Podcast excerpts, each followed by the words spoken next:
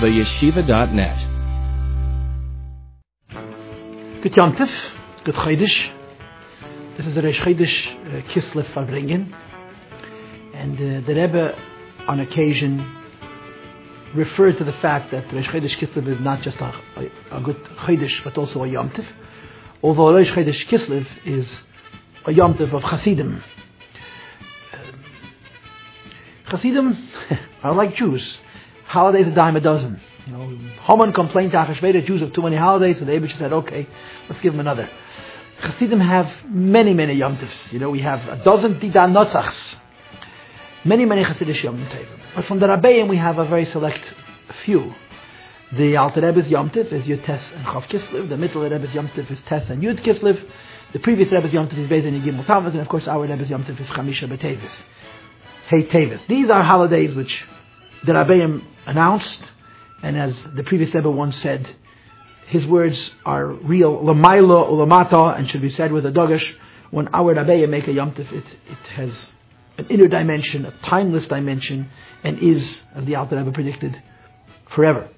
But Hasidic Yom Tovim are because of what happened today or yesterday or last week or last month or last year or last decade or during our lifetimes. Rosh Chodesh Kislev is a Yom Tov that Hasidim adopted to celebrate the health of the Rebbe after his illness. And the Rebbe recognized it. In fact, this became the date around which the Shluchim convention is fixed. So the duality of the celebration of the Rebbe's health and the celebration of Shlichus uh, enhances the occasion. I remember one year, it must have been Memches, the Rebbe verbrengt and finished and left. And it was Shabbos, or Shabbos had already ended, and we just danced. Nobody left. The whole, I think they once showed it on a film, the whole shul of people got up on the benches and just sang and danced and celebrated the Rebbe. We thank God for the Rebbe. And there was so much to thank the Rebbe, the God for, for having given us the Rebbe. I want to begin with the end of the story. The end of the story is that Rabbi Yankel Hecht, over Shalom, Levrach, wrote the Rebbe a letter asking the Rebbe sometime during the winter of Tafshim Lamed Ches, 1977-8, to explain to him the episode, what happened. Rebbe had several heart attacks, several heart attacks, massive heart attack, and he really was very, very ill, and that he recovered so remarkably and so to such a degree completely, it was extraordinary, and quickly. So Rabbi Hecht asked the Rebbe to explain it to him. And the Rebbe sent him to a Zohar. Now, I'd love to know where that Zohar is, and if anybody in this audience uh, knows the source, the page number, please send it to us so we can put it up, or at least we can have access to it. That tells a story about a Tane whose time came. You know, they wish to give everybody a certain number of years. We all think that we have 70, 80, 90, 120, 180 years, but the Abishta has his own measurements, his own determination. A person lives as long as they're supposed to. And this Tana came to the end of the road, and he was beckoned from on high, and he came up, and he said, I need more time. I have more work to do and need more time. And there was a judgment, and it was determined that he should get more time, and they gave him more time. Do you imagine that? That Rebbe actually, in referring to himself and his illness, referred to this Zohar, which describes such an event. It need not be explained, it speaks for itself. But the Rebbe said the Abishta gave him years. The Abishta gave him years. He said, I need more time. Gave him more time. Now that's something to celebrate, to celebrate really forever. Because there's so much more Rebbe and so much more revelation as a result of this event, of this uh, story. And uh, Hasidim celebrate the Rebbe. Now, what does that mean, Hasidim celebrate the Rebbe? Hasidim thank God that they have a Rebbe we are fortunate enough to have a relationship with the Rebbe, and we thank the Abishta for it. You know, the story goes that there were two Hasidic communities. One was Nevel, and the other was Kremenchuk. Hasidim came back from Lubavitch to Kremenchuk, and their fellow Hasidim would say, "Tell me what the Maimer was about. What kind of Hasidus the Rebbe is teaching." Hasidim used to return to Nevel, and Hasidim used to ask them, "Was macht the Rebbe in Gesund? How is the Rebbe's health?" Some people love the Rebbe for what the Rebbe gave. Other people love the Rebbe because of the Rebbe's very presence these two ideas are not contradictory. They're not mutually exclusive, but mutually interdependent. A chassid loves his Rebbe. period. And of course, a chassid loves what the Rebbe gives and celebrates it. And what it means that chassidim celebrate the Rebbe's life and the Rebbe's health is that they're celebrating the Rebbe's message. In other words, we are saying that what matters to us is what matters to the Rebbe. And what matters to the Rebbe is the Eibishter, what matters to the Rebbe is Torah Mitzvahs, what matters to the Rebbe is Mashiach, what matters to the Rebbe is the mandate, the message, the, the, the, the, the spirit and the direction that the Rebbe provides. So when we celebrate Rosh Chodesh Kislev, it's a holiday, it celebrates the Rebbe, but it also celebrates us, it celebrates our Hasidus. Being a Chassid isn't simply carrying a card or wearing a badge, it's being a certain kind of person. You know, the Rebbe would complain in the early years of his Nesias a lot when people would take his leftover cake, that in Chabad people didn't take shirayim, as the tradition was in other Hasidic cultures, that you take the leftover food of the Rebbe in the belief that it's holy, shirei korban. The Rebbe would say, as the Rebbe Rashab said once, "Meine shirayim nish mezak is machayev." You connected to the Rebbe. It obligates. It doesn't only give health and wealth and all the other wonderful things, time, life, but it, it means that we are Hasidim, and being Hasidim means that there's a certain responsibility, there's a certain obligation, there's a certain celebration of life. What life do we value? The, the, the life of the Rebbe's Torah, the life of the Rebbe's Hadracha, life of the direction the Rebbe provides, the life connected to the clarity of purpose and definition of reality that the Rebbe brings to us.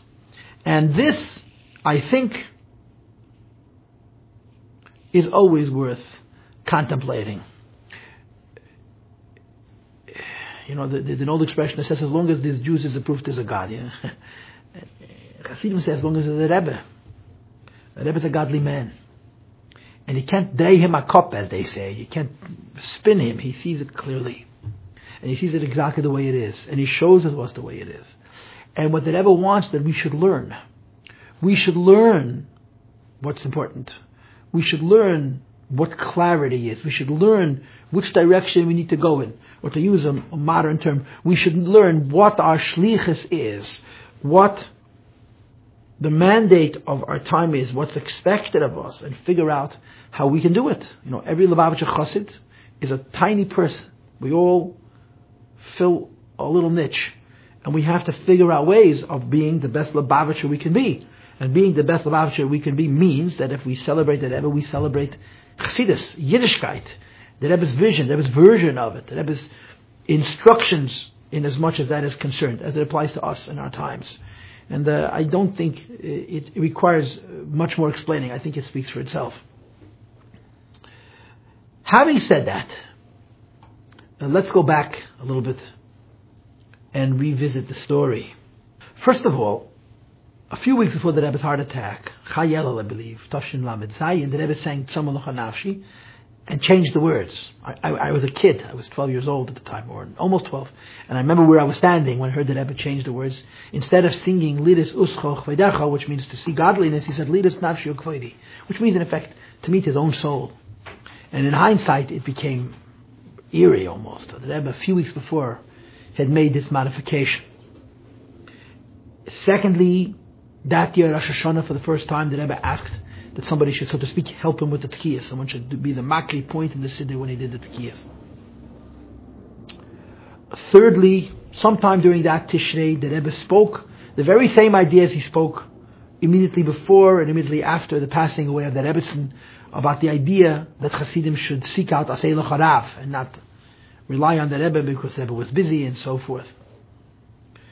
Uh, the Rebbe edited the Maimed that he said before Sukkot, and added a note which seems to be unnecessary and irrelevant, which speaks about the heart, Leiv Chacham Liyamin. And uh, when the Rebbe had his heart attack, it became obvious why the Rebbe had made that modification. The Rebbetzin, the Rebbe's wife, had called 770 and told the people in charge that the Rebbe is, not, is tired, the Rebbe doesn't feel well, they should try to hasten the Hakafis. Um, the Rebbe came to Hakafis, and during the fourth hakafa, the Rebbe didn't feel well. The Rebbe asked for his chair. The Rebbe sat down. And it became obvious that the Rebbe is really bothered. It wasn't just that the Rebbe was tired. So most of the Hasidim left the shul. They broke the windows to provide the Rebbe with air. The Rebbe insisted on finishing the Hakafas. He actually went to the seventh Hakafa and danced, left the shul, went upstairs, refused to eat without sukkah, went out into the sukkah and made kiddush, and greeted with great energy and great enthusiasm the Hasidim were waiting outside.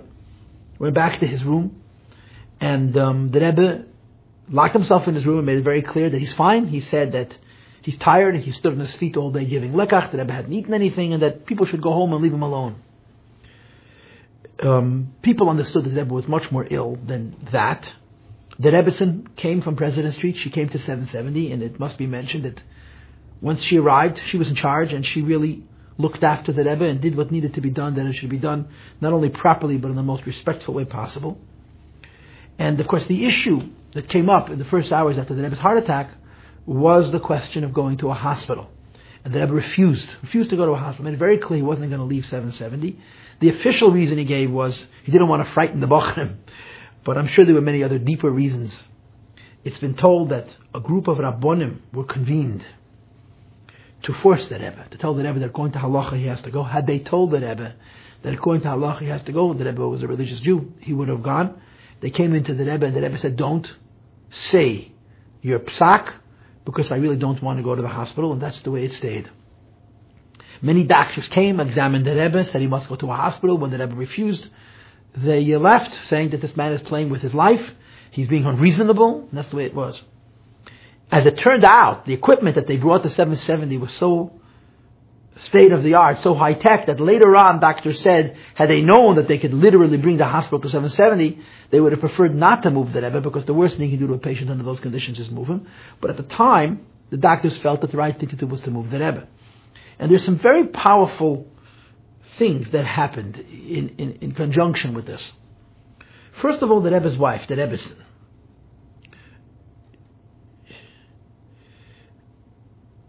There are different versions of the story that I've heard from various people. The differences between one version and the next are not that large, but all of them reveal the kind of respect that Rebbetzin had for the Rebbe, the kind of relationship she had with the Rebbe. The story is, of course, that the Rebbe refused to sleep until they promised him they wouldn't take him to the hospital. When the Rebbe was promised that he would not be moved against his wish, the Rebbe slept. And if I understand that correctly, the Rebbe slept a grand total of four hours. Four hours in succession. And the Rebbe said in all her married life, she'd never seen the Rebbe sleep that much. And while he slept, pressure was brought to bear on the Rebbe that she should overrule him and go against the promise they'd made and agreed to take the Rebbe to the hospital while he slept against his wishes. The Rebbe refused, categorically refused. And like I said, there are vision, different versions of the story. Rabbi Chaim Gutnick Shalom related publicly that the Rebbe said, I've been married to this man for 50 years, and I have never once upset him. I don't want to upset him now. So I told the Rebbe that his life is in danger, and that if she will agree to move the Rebbe, he will initially be upset, but later he will be indebted. He'll be thankful. And the Rebbetzin said, I don't want to upset him even temporarily. That's the way it stayed. She wouldn't budge. And without her, they weren't going to move the Rebbe, obviously.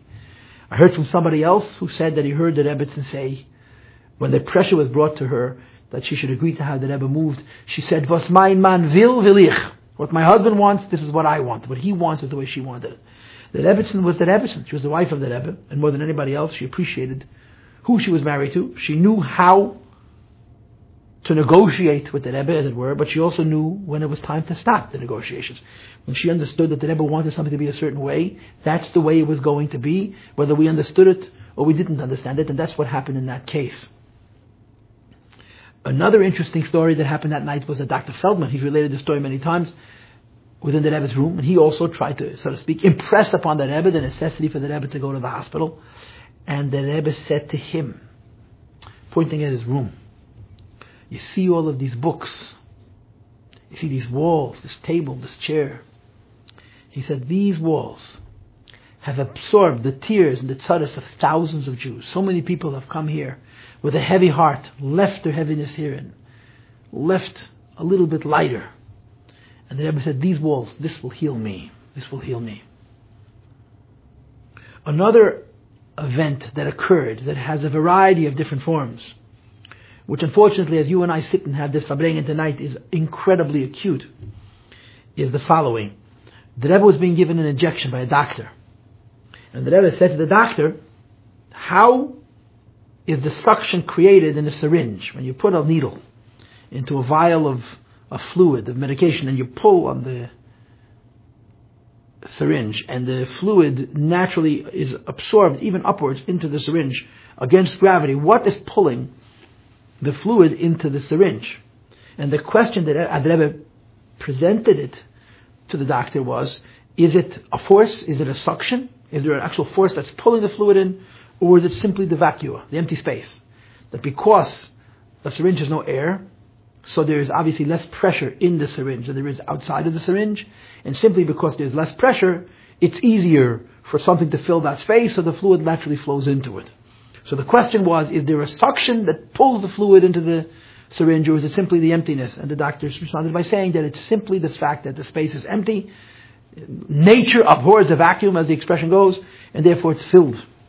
So the Rebbe said the lesson of this is very obvious, that the simple lack of the Rebbe's presence draws the Rebbe closer to the Hasidim and draws the Hasidim closer to the Rebbe. And this was a point that the Rebbe repeated when he spoke. By the way, the Rebbe had, I think, Rabbi Groner go downstairs and repeat this thought, this Dvar Torah, this idea that the fact that there's a distance between Chassidim and the Rebbe only draws them closer together. The following night, Motzai Simchas Torah, the Rebbe actually spoke. I'll get to it later on. And in his talk, the Rebbe was quite emotional. And there's a tape of it. I've heard it and I've seen it. The Rebbe spoke to this point that the simple fact that Chassidim and the Rebbe are more distant creates a great pull between Chassidim and the Rebbe and the Rebbe and Chassidim. And this is something for us to consider in the current condition that there's supposed to be a want from a chassid to a rebbe. They're supposed to make the chassid more chassid, and the connection of chassid and the rebbe to be even stronger. The rebbe was very ill. That's the that's the honest truth of the matter. Very very sick. And of course, the critical night was the night of Shmini Atzeres. Apparently, at some point during the night, the rebbe had what amounted to another heart attack, a very very severe heart attack, and the rebbe's life was in a very very precarious situation. And as the Rebbe wrote in his letter, with the help and the grace of God, he survived it. The following day, the Rebbe was very, very weak. And the Rebbe, of course, was in his room. The Rebbe got an aliyah sitting down. And I believe the Rebbe said the maftir quite emotionally. One of the things that happened that day was that Rabbi Kazanovsky went into the Rebbe to wish the Rebbe a good Yom Tif. Rabbi Kazanovsky was a very important chassid, a very special chassid, a very important chassid. And he cried and the Rebbe said to him, when you cry, you affect me adversely. If you're worried about my health, you have to do what's best for my health, and what I wanted is that there should be simcha. And the Rebbe insisted that Hasidim should be in a joyous state, and that they should actually do what they did every year, which means to go to the shuls and bring Simchas Yom Tov to all of the community of Jews as they had done always in the past. And they did it. Chassidim went, I mean, they sang and they danced and they cried. But Chassidim went to the various communities that they were accustomed to going to on Simchas Torah and brought the Simcha of Yom Tov to the people wherever they went. That night was Hakafis. Again, I was a child, I was just 12. And I remember um, that they had set up tables to block off the whole back half of 770, inside and outside, that's to be a little bit quieter. And we danced. It was very strange. Hakafis was very strange, Simchas Torah without that ever. And during the course of the night, we were singing all night long the same song. We were singing the Rebbe Zol Gesund sein, the Rebbe should be well. And then at a certain point during the night, it changed from the Rebbe Zol Gesund to the Rebbe is gesund. A message came down, one of the secretaries came down and told us that the Rebbe was feeling better, and we were singing the Rebbe is gesund. The Rebbe is well. The doctors had told the Rebbe that if the noise is disturbing him, we can make arrangements to have the Hasidim do their akafis in other shuls, and of course the Rebbe's response was that this is the most pleasant thing to him. The, the singing of the Hasidim is music to his ears, and he was very happy to hear the simcha of the Hasidim.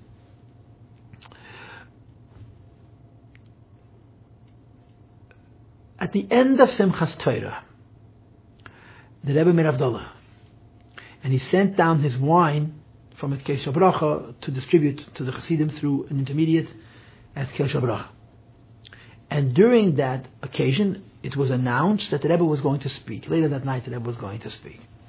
And of course, the story is that the Rebbe asked the doctors if he can speak, and the doctors said, For how long? So the Rebbe said to the doctors, If I'd like to speak as long as I'd like, I would say everything I need to say, I can talk and talk and talk and never run out of material. And the doctors told the Rebbe that he was entitled, I think, to seven or eight minutes. So the Rebbe spoke, I think, for 20. And uh, it was like, you can hear the tape of the Sicha, it was quite emotional. And those few minutes, the Rebbe squeezed in a Maimed and a Sicha and also made sure to mention all the practical horaos the Hasidim are supposed to take them from Yom Tov. This was Motzai Yom Tov, Motzai Simchas Torah.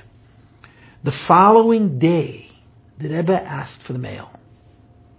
And of course, the doctors thought that it was a terrible idea. The Rebbe should answer letters several days after several heart attacks, including a massive heart attack, didn't seem like a reasonable thing, and they tried to encourage the Rebbe to convalesce for a few weeks. And the Rebbe's diplomatic answer was that if he waits a few weeks, the accumulation of mail will only put extra stress on him, and it's healthier for him to answer the letters as soon as they come in. I believe that there's there's more to it than that. I believe that spiritually, it's very, very important for a Rebbe to give and just like we draw by taking from a tzaddik, from a Rebbe, the Rebbe lives by giving to Hasidim. And um, it was very important to the Rebbe to do this. And immediately after Yom Tov, the Rebbe started answering correspondence. For a long time after, the Rebbe did not make Farbrengens. Instead, on Motzai Shabbos, after Shabbos, there would be a talk from the Rebbe's room, which we would listen to downstairs. And in the earlier part of that winter, the Rebbe actually edited each week's talk. And perhaps this was the Rebbe's way of letting people know that it was not only business as usual, but that there would be actually an increase in the Rebbe's activities over the years that had been before. Um, one of the things that the Rebbe did get the Rebbe to do, in terms of himself, was to skip his trips to the Ohel. I don't know for how long, but there were the Rebbe, of course, went to the Ohel twice a month, Erev Rosh and the 15th of the month, and the Rebbetzin, who understood the Rebbe wanted something, that's the way it has to be. The Rebbetzin actually asked the Rebbe, and the Rebbe agreed not to visit the Ohel. And the Rebbe was a bit disappointed. The doctors asked the Rebbe how he was feeling, and the Rebbe said, I'm physically feeling fine, but I'm disappointed in the fact that I have to miss my trip to the Ohel. One of the things which is significant in this whole story happened a few days before the Chodesh Kislev, the very end of Cheshvan. I think it was Chavzayin Cheshvan. And that was the retrieval and the arrival of the Rebbe's library, the manuscripts. This actually was the first time that Rebbe physically left 770. He went to the library. What happened was this. When the previous Rebbe came to the United States of America, he packed all of his belongings and Sfarim and other valuable artifacts into 20 gigantic crates. I don't know exactly what their size was, but they were of considerable size, and sent them to New York ahead of himself to Agudas Chassidei Chabad in the United States of America, uh, with the argument that they belonged to Agudas Chassidei Chabad, the, the global, the the international Agudas Chassidei Chabad. The Rebbe, where he was in Poland, under the conditions of war, couldn't hold the Sfarim, so he sent them on to America. Of those 20 crates, 19 arrived. The tragedy was that the 20th crate, which did not arrive, was the one that held not Sfarim but manuscripts, the Ksavim. The vast majority of the manuscripts of Hasidus, or a significant percentage of the manuscripts of Hasidus, were in that crate, and they were lost, which was a tragedy. And over the course of the years, it became apparent that it was still extant because merchants were coming to 770 selling to the Rebbe his own manuscripts. Eventually, it was traced to the library in Warsaw, where in fact the entire load of manuscripts, or at least a great portion of it, was discovered, and people were dispatched in 1974, I believe, Tafshan Medalad. They visited the library in Poland, they examined the Ksavim, they found so much, and it was actually microfilmed. It was copied, and from those copies, many volumes of Hasidus were published. A few years later, the Polish government released the originals. They were brought to New York a few days before the Shchedesh Kislev Tavshin Lamed Ches, which is the end of 1977. Officially, it was a 99-year loan, and the uh, I guess it's the International Friends of Lubavitch had to thank the Polish government and several large American newspapers for their kindness. And the Rebbe went to examine the manuscripts. Now, I wasn't there. I've heard people who were there describe the delight of the Rebbe. I mean, the Rebbe's whole world is books, Sfarim, especially Hasidus. The Rebbe himself had done a lot of work on the manuscripts during the Polish years. He spent many, many hours in the library um, uh, indexing and annotating a lot of these manuscripts. And in many books, you could see the Rebbe's own handwriting. And the Rebbe, from what I heard, stood for hours, delighting over this incredible rediscovery, as it were. And people say that it Pashat gave him health. Mamish made him feel good because this was so important to him. Rosh Chodesh Kislev, it was announced that the Rebbe was going home because for five weeks the Rebbe had been sleeping in his room, and uh, and the Rebbe went home. And of course, Hasidim heard ahead of time that the Rebbe was going home, and this started a spontaneous celebration, which continued after the Rebbe left. It was a very happy celebration. A lot of mashke was spilled. They continued. They continued the hakafas that had been interrupted. Shmini Atzeres. They danced with the Sefer Torah. They continued the hakafas from Simchas Torah, and it became. It was a great joy. It was very spontaneous, very real, very genuine. And one of the stories that goes along with this, that's so meaningful, is that, that Ebbetson, that Ebbet's wife, who, as we all know, was so out of the limelight of Lubavitch for whatever reasons, that Ebbetson was in her home and did not participate in 770 at all. She didn't come to shul. She didn't come to shul for Yisker, which is so interesting. Um, people have given various reasons as to why, but the fact of the matter was she was not involved on the outside in Lubavitch, although behind the scenes she was very involved, and that Ebbetson talked every day about what was going on, that Ebbetson was fully informed. We know so many episodes, but that Ebbetson never was able to witness up close and personal the affection that Hasidim had for the Rebbe. And that night she did. She stood by the window on the second floor and left after the Rebbe. The Rebbe went home, I guess with Rabbi Krinsky, and the Rebbe stood for hours and watched the Chassidim love the Rebbe, celebrate his health, and uh, she commented that these, you know, she was so proud and she was so happy. And as many have said, this was a really an opportunity for her to see what it meant that the Hasidim literally loved her husband, which was something that she hadn't witnessed before because she was simply not around. Now, Rosh Chodesh Kislev became the day to celebrate the Rebbe's return to health because that's what Hasidim decided. The Rebbe went home that day, and every year on that date, it's a great celebration. Um, that Hanukkah, I suppose it's two separate stories. One of the nights of Hanukkah, apparently, the Rebbe decided to give Hanukkah geld. And um, the Rebbe, I understand, stood by the door of 770 and he gave out dollars. Now, the position of Hasidim, especially Hasidim who loved the Rebbe very much, was that it was very, very important for the Rebbe not to exert himself, not to push himself, not to overwork, and so forth. And in that spirit, they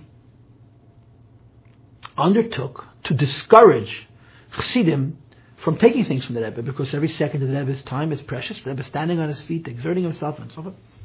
So when the Rebbe announces that he's giving Chanukah Geld, they were a group of Chassidim who were not going to stop the Rebbe, but they were determined to stop us. And they sort of discouraged, perhaps very, very emphatically and physically, Chassidim from taking dollars. And I heard from Rebbe David Raskin Shalom, myself, he said it at a speech, a public event, that he was there, and he was trying to discourage Hasidim from taking the dollars based on the idea that he was worried about the Rebbe's health. And the Rebbe turned to him and looked at him and said to him, How do you know what is the best for my health? Perhaps the best for my health is that I have to give out these dollars.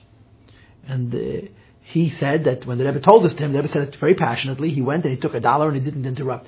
The Rebbe wanted to give.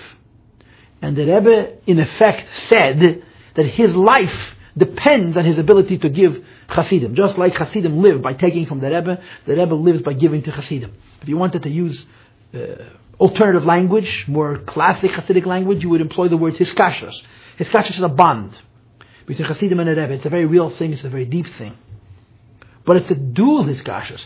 As there is a bond between Hasidim and a Rebbe, there is a bond between a Rebbe and Hasidim. And part of that bond is what the Rebbe gives. A Rebbe lives by what he's giving Hasidim you know, the Rebbe was visited by a group of Hasidim of the Kloisenberger Rebbe. And he was very ill at the time. And the Rebbe asked the Kloisenberger Hasidim whether the Kloisenberger Rebbe is saying Torah. So they tried to explain to the Rebbe that he was physically in no position to say Torah. And the Rebbe said to them, Hasidim dafen monen. Hasidim have to demand. Because this is the life of the Rebbe, his connection to his Hasidim. And if you insist, I suppose the Rebbe has no choice but to give. And the Rebbe very emotionally stated, don't worry about my health. My health depends upon my connection to Hasidim. Um, the Rebbe spoke a Sikha several years later, I believe in 1980, I'm not sure precisely when.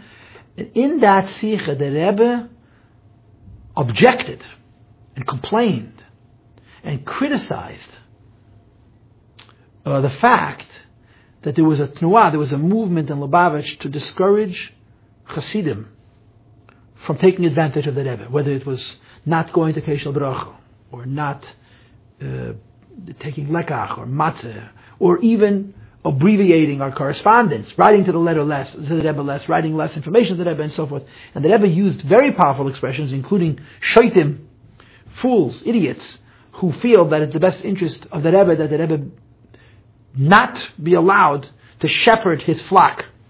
And I heard, I forgot from whom, and I hope it's true because it's a pretty powerful statement, that the Rebbe said to Zalman Jaffe quote, if you want me to live, show that you need me.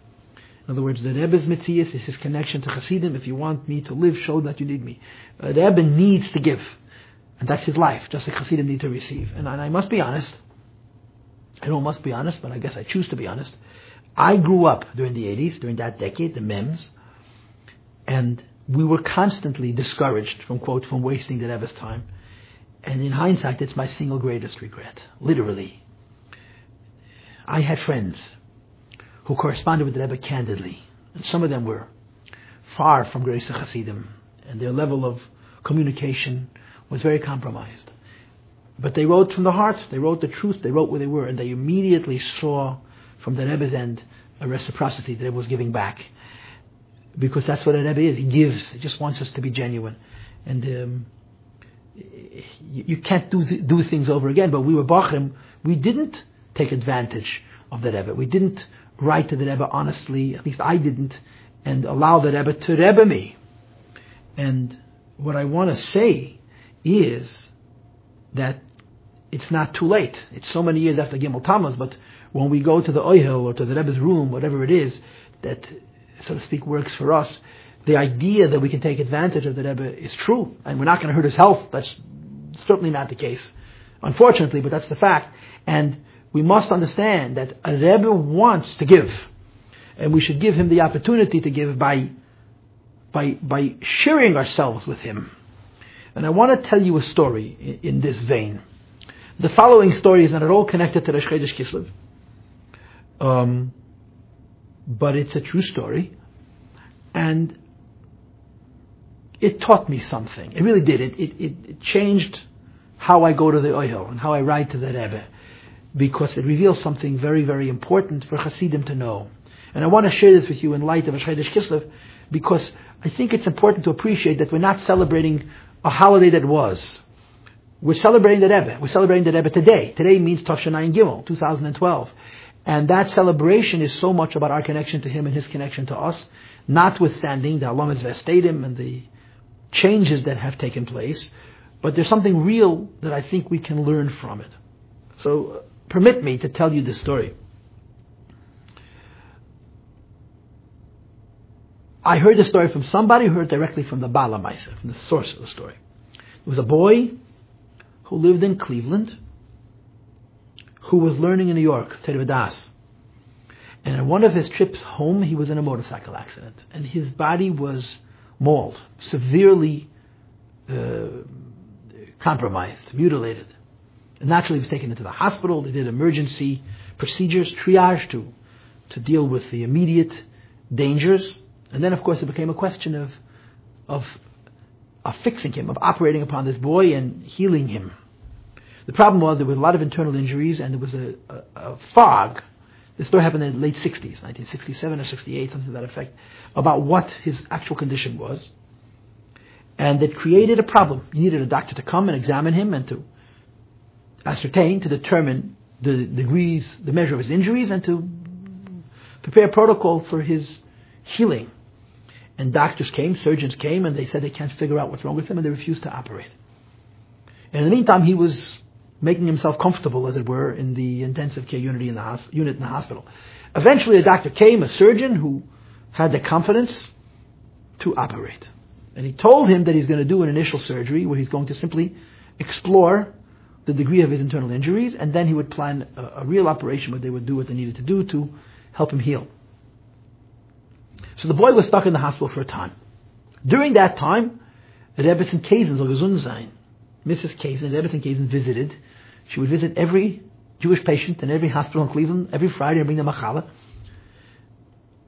That's how I heard the story. And she brought this boy a challah. She walks into his room. She's a young boy, a yeshiva bacher. What are you doing in the hospital? So he says he was in a car accident. And he, she says to him, well, when you have such an experience, you letter to the Rebbe. And the boy said to Mrs. Kazen, who's the Rebbe? So she explained to him what the Rebbe is, and if you've ever had the good fortune to meet Mrs. Kazen, you know that she's very capable of explaining very well what the Rebbe is. And this boy got Rebbe 101. You understand? He got a, a, a, very, very clear and direct sense of what the Rebbe means, and he took it very simply and very sincerely. This was a boy who didn't not only didn't know what the Lubavitch Rebbe was, he had no idea what Chassidus and what the Rebbe meant altogether. But when she explained to him about the Rebbe and writing to the Rebbe, he took it very simply, and unfortunately he had no shortage of time. He sat on his bed and copied his entire folder. You know, today everything's on the computer. In those days, it was on a folder. His folder was many, many pages. He spent hours and hours and hours and hours, and he copied every line of every detail of his treatment that he's experienced since he entered into the hospital. In any event, when he was finished, he had a whole stack of papers.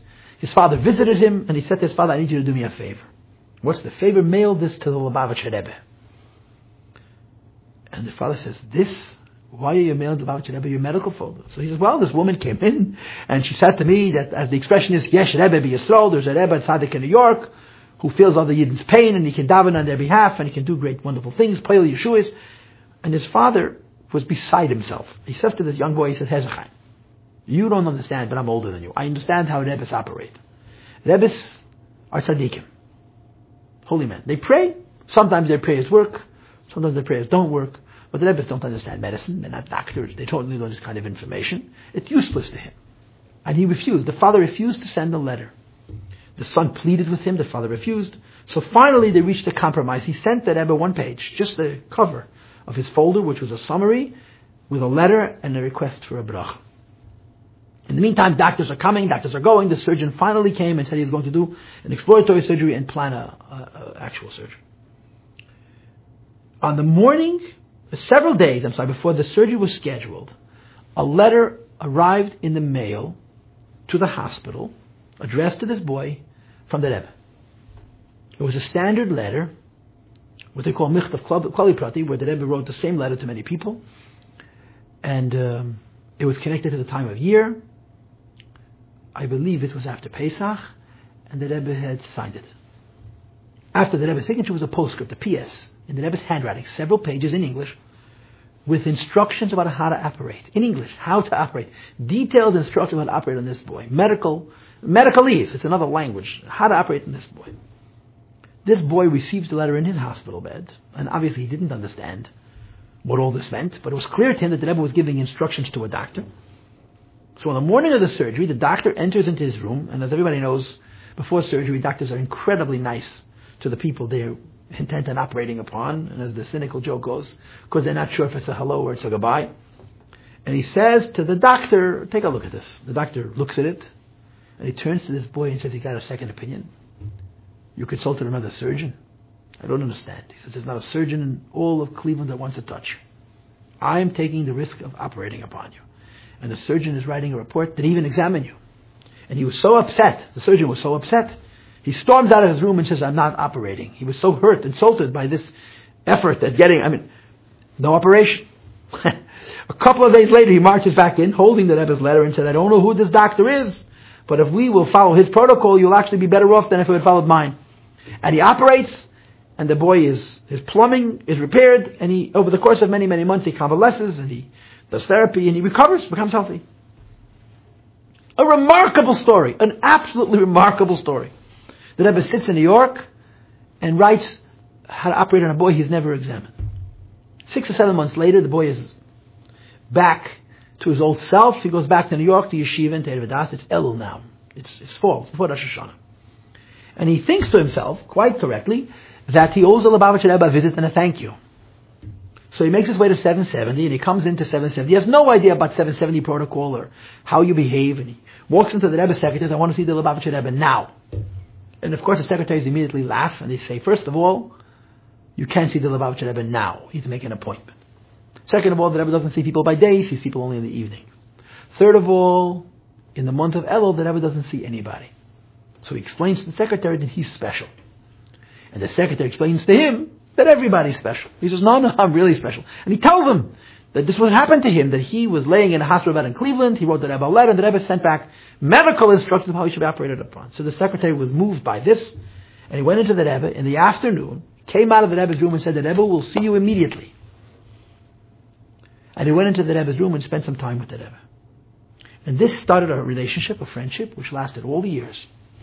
This man was not a Lubavitcher.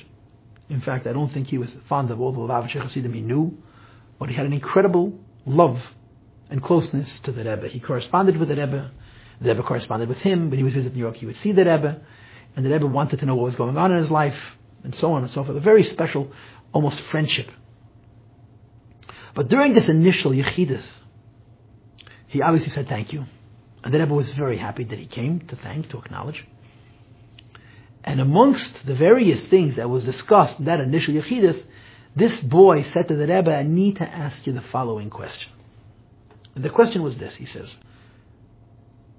in effect, you did not examine me. And yet you were able to write a protocol for an operation on a patient you hadn't examined. This protocol came from which half? From the Holy Rebbe or the scientific Rebbe?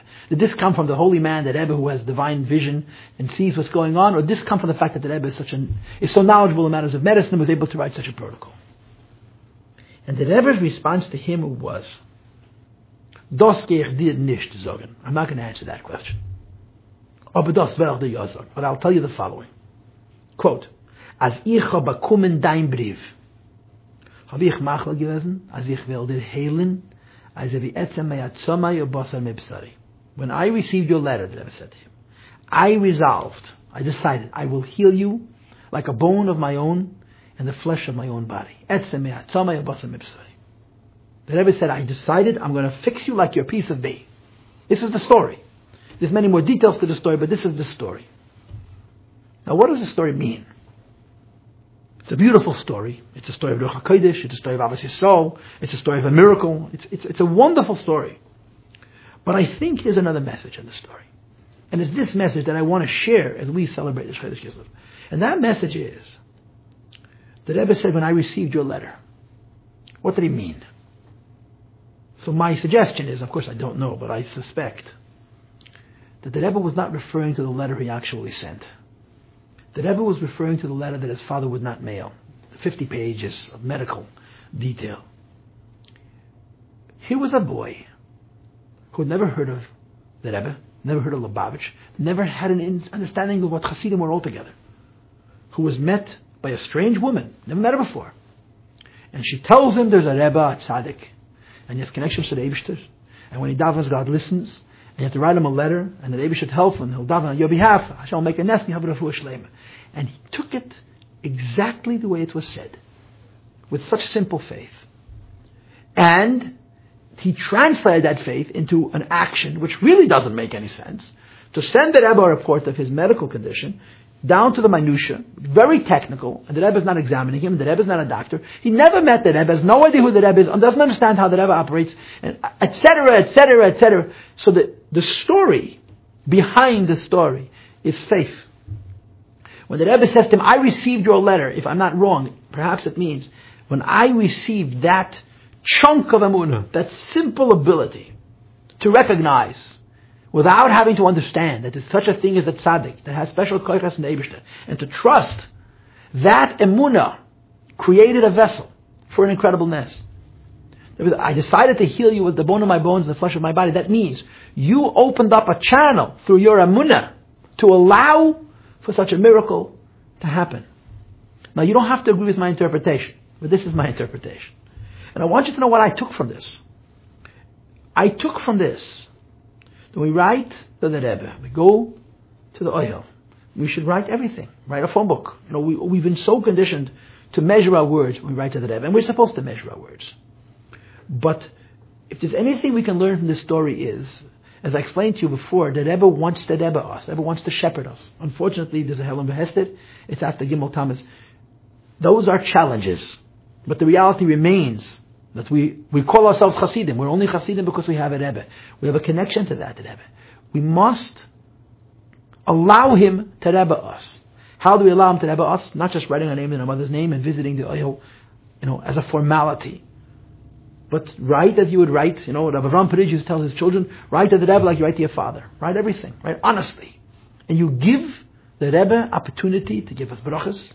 You give the Rebbe opportunity to give us counsel, aitzes. The Rebbe has to find ways, interesting ways to answer our questions. But I think it's important for us to learn from this story this idea. Just like we want to connect to the Rebbe, the Rebbe wants to connect to us. And when we give him that opportunity by writing the little details of our lives, we will see from his end the koiches that he provides, the possibility that he gives to reciprocate based on the measure of detail, measure of involvement that we allow the Rebbe into our lives. I think it's a real message, and I think it's an appropriate message for Rosh Chodesh Kislev. It's, it's, obviously, it's connecting one thing to another, but the essence of the message is a Rebbe lives because he has Hasidim. The more he can give, the bigger a Rebbe he is. It's ironic but true. Um, and this is true today. It's true in Tafshin Gimel as it was true in Tafshin Lamed Ches, which is 35 years ago. Now,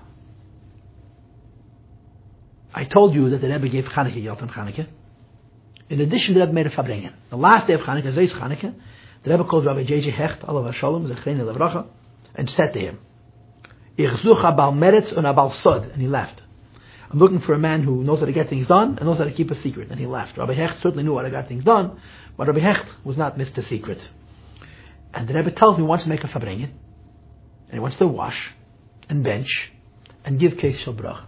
Because on last day of Sukkot, that opportunity was taken from him because of his health. Now it's two months on. The Rebbe wants to wash, bench, and give kesha bracha and give wine and so forth. But he wanted that Rabbi Hecht should keep it a secret. Rabbi Hecht said to the, and, and, he told him why, because if the secretaries find out, they're going to call every doctor in New York, they're going to put pressure on the Rebbe, the Rebbe's not to allow it to happen because they're worried about his health, and the Rebbe wanted to do this. So Rabbi Hecht says to the Rebbe, can I tell, can I tell the Bachrim? So the Rebbe last is telling the Bachrim is announcing it all the way till Australia. And by the way, somehow the Bachrim knew about it and they were in 770. So he asked the Rebbe if he can tell his brother, Harav Avram Hechzel, Gesundsein, Shlita. And I understand that Rebbe gave him permission. It was supposed to be top secret. Bottom line is, before the Farbrengen, many Hasidim knew the Farbrengen was happening. I think the last people to find out about the Farbrengen were the Rebbe's own secretaries. And he went and he got mashke, vodka, and wine for the Kesha Bracha. One of the person he went to to solicit the mashke from, his wife was ill. And he told Rabbi Hecht that my wife's illness is a personal matter. The Rebbe's illness is a matter for the whole Jewish people. It's much more important that the Rebbe be healthy than my wife. When Rabbi Hecht brought the Rebbe the mashke, and by the way, the Rebbe insisted on paying for it, um, he repeated to the Rebbe what the man said. And the Rebbe said, the Eibishter has enough health, enough gesund for me and for his wife, and she too had a refuah. And the Rebbe made this farbrengen. He washed, he benched, he gave Kesha Bracha, and he was able to finish off um, Tishrei, the things that he, the debts he, so to speak, felt that he needed to pay. And I want to finish with this. The Rebbe wrote a letter, which has been printed and disseminated, shortly after his heart attack, in the early winter, Cheshvan, I think, where he says, in response to your question, inquiring about my health, my health is much improved. The letter was written in Hebrew, of course. And the Rebbe writes, in the Zechus of the Tfilas, of the thousands of Yidden, God Almighty has given me a refuah and is able to return to my full strength and do what I needed to do. This is what the Rebbe wrote in the Zechus of the Tfilas. When the Rebbe had his heart attack, then the Jewish world was shaken up. And all kinds of Jews, by no means Lubavitcher, davened for the Rebbe. The Rimnitzer Rebbe was living in Los Angeles at the time. Beryl Weiss, Al Shalom, was here, and he got through a goy a message to the Rebbe. The Rimnitzer Rebbe took off his big day Yom Tov. He took off his shtreimel and his Yom. He put on weekday clothes, and he said Tillim. He cried, and he said Tillim. He said, Lubavitcher Rebbe is not what we have to daven for him. And he didn't finish Hakofes till the day after Simchas Torah, when he got word that the Rebbe was feeling better. He took off his weekday clothes, he put on the Shabbos clothes, and he, he went to Hakofes. This is a true, it's a real story. He interrupted his Yom Tov and davened for Lubavitcher Rebbe. And all kinds of Jews davened for the Rebbe. And it's, it shows several things. Of course, it shows the love that Klal Yisrael felt towards the Rebbe, the need for the Rebbe. And it also shows the power of prayer. The Rebbe said that what gave refuah shlema was the tefillas of thousands of Yidden. And I'll tell you an interesting story. There was a group, there was an effort made after the Rebbe's heart attack that in order to, so to speak, boost the Rebbe, build the Rebbe's spirit, they should get Gedolei Yisrael to write letters of support, supporting the Rebbe. There's a famous letter from Rabbi Moshe Feinstein, a beautiful letter from Rabbi Moshe, which begins, which means, in regard to my friend, the Lubavitch Rebbe. And he writes this warm letter, supporting the Rebbe's efforts, the Mivtzoyim and so forth. Rabbi Moshe Feinstein was an unbelievably humble man, an unbelievably humble man. And he, in fact, was a friend of the Rebbe's and a great supporter of the Rebbe's. And he wrote this very, very positive, it's a beautiful letter, it's a very encouraging letter. So somebody told me that they went, they approached Rabbi Yankov Kamenetsky, who was the Rashiv of Torah Vodaas and a great Gaon, that he should write such a letter. And he said he can't write such a letter because he doesn't agree with the. He has his own opinions. He says, but I want you to know that every day when I say Shma Koleinu, I say Menachem Mendel ben Chana Shlema. This was not a chazit, maybe even a misnagid, but he understood Afam Babach and Dafn Davna. And um, it shows on Achdus Yisrael, it shows the power of prayer. And I think all of these are lessons that we could learn and take from this day. This class is brought to you by the yeshiva.net. Please help us continue the classes. Make even a small contribution at www.theyeshiva.net slash donate.